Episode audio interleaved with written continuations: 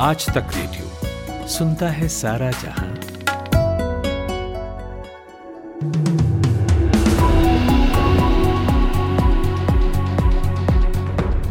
Good afternoon आज तक radio पर आप सुन रहे हैं दोपहर एक बजे का पाँच मिनट न्यूज़ पॉडकास्ट। मैं हूँ खुशबू कुमार।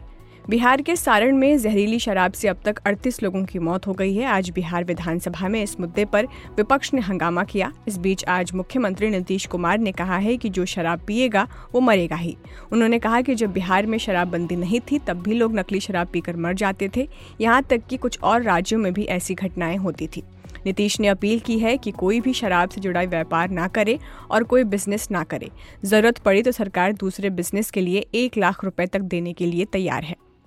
संसद के शीतकालीन सत्र का आज आठवां दिन है। दोनों सदनों में आज भी हंगामे के आसार हैं। विपक्ष ने एलएसी पर हुई भारत चीन झड़प को लेकर केंद्र को घेरने की तैयारी की है। कांग्रेस सांसद मनीष तिवारी ने भारत चीन सीमा विवाद पर चर्चा के लिए लोकसभा में स्थग्न प्रस्ताव दिया। वहीं राज्यसभा में आज ग्लोबल वार्मिंग से निपटने पर चर्चा होगी। सुप्रीम कोर्ट आज गोधरा ट्रेन अग्निकांड के दोषियों की जमानत याचिकाओं पर सुनवाई करने वाला है। इससे पहले 2 दिसंबर को 2002 के गोधरा ट्रेन जलाने के मामले में सुनवाई हुई थी, जिसमें सीजेआई डीवाई चंद्रचूड़ और जस्टिस पीएस नरसिम्हा की बेंच ने गुजरात सरकार से जानकारी मांगी थी कि इस कांड में किस आरोपी की क्या भूमिका थी। बेंच इसी जानकारी के आधार पर जमानत के आवेदन पर विचार करने वाला है। अमेरिका में यूपी के वित्त मंत्री सुरेश खन्ना ने कहा है कि योगी आदित्यनाथ को सुशासन के कारण दोबारा चुना गया।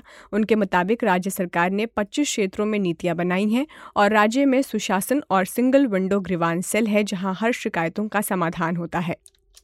अगले साल 10 से 12 फरवरी को लखनऊ में होने वाले Uttar Pradesh global investors summit 2023 को देखते हुए सूबे के मुख्यमंत्री योगी आदित्यनाथ और उनके मंत्री विदेश दौरे पर हैं। यूपी सरकार का मकसद है कि इस समिट में 10 लाख करोड़ रुपए का निवेश लाया जाए। ईरान में हिजाब विरोधी प्रदर्शन से जुड़े यूएन के प्रस्ताव पर भारत ने वोटिंग में हिस्सा नहीं लिया है। संयुक्त राष्ट्र मानवाधिकार परिषद ने ईरान में प्रदर्शनकारियों पर की जा रही कथित ज्यादती को लेकर एक फैक्ट फाइंडिंग मिशन बनाने का प्रस्ताव रखा था। प्रस्ताव पर अमेरिका, ब्रिटेन, फ्रांस और जापान सहित 25 देशों ने समर्थन किया। छह देशों, China, Pakistan, Cuba, Eritrea, Venezuela और आर्मेनिया ने इसका विरोध किया, जबकि 16 देशों ने वोटिंग में भाग नहीं लिया और भारत उनमें से एक था। पूर्व आरबीआई गवर्नर रघुराम राजन ने कहा है कि भारतीय अर्थव्यवस्था के लिए अगला साल मुश्किल होने वाला है। उनके मुताबिक देश के लिए पाँच फ़ीसदी की विकास दर भी हासिल कर पाना मुश्किल होगा और दुनिया की अर्थव्यवस्था के लिए भी आने वाला साल आसान नहीं होगा। राजस्थान में कांग्रेस की भारत जोड़ो यात्रा में राजन ने कांग्रेस नेता राहुल गांधी के साथ एक बातचीत में ये बातें कही हैं। उन्होंने ये भी कहा है कि भारत वो सुधार लाने में फेल साबित हुआ जिससे देश की विकास दर बेहतर की जा सकती थी। भ्रष्टाचार के मामलों में सुप्रीम कोर्ट का अहम फैसला सामने आया है। घूस लेने या देने के मामले में प्रत्यक्ष सबूत न होने पर भी सजा हो सकती है। पाँच जजों की कॉन्स्टिट्यूशनल बेंच ने यह फैसला लिया।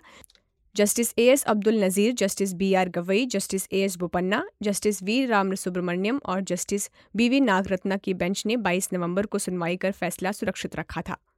अयोध्या के महंत राजू दास ने शाहरुख खान की फ़िल्म पठान का बहिष्कार करने की अपील की है। इतना ही नहीं, उन्होंने दर्शकों से अपील करते हुए कहा कि जिन थिएटर्स में पठान फ़िल्म दिखाई जाए, उन्हें भी फूंक देना चाहिए।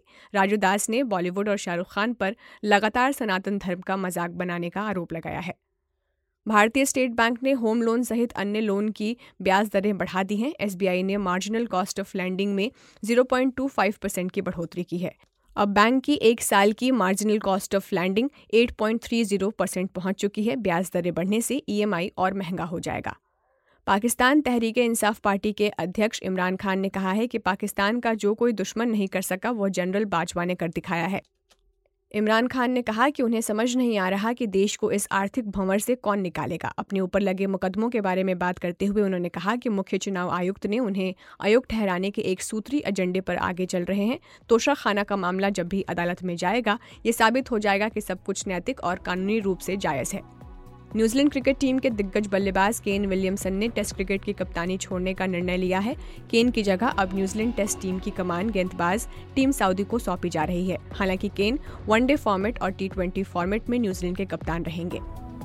और भारत बांग्लादेश टेस्ट सीरीज़ का पहला मुकाबला चट्टोग्राम में खेला जा रहा है। इस समय दूसरे दिन के दूसरे सेशन का खेल जारी है और भारत ने सात विकेट पर तीन सौ इकसठ रन बना लिए हैं। ये आप सुन रहे थे दोपहर एक बजे का पाँच मिनट पॉडकास्ट आपसे फिर मुलाकात होगी शाम चार बजे। तब तक के लिए आप सुनते रहिए आज तक रेडियो। नमस्कार। आज तक रेडियो। सुनता है सारा जहाँ।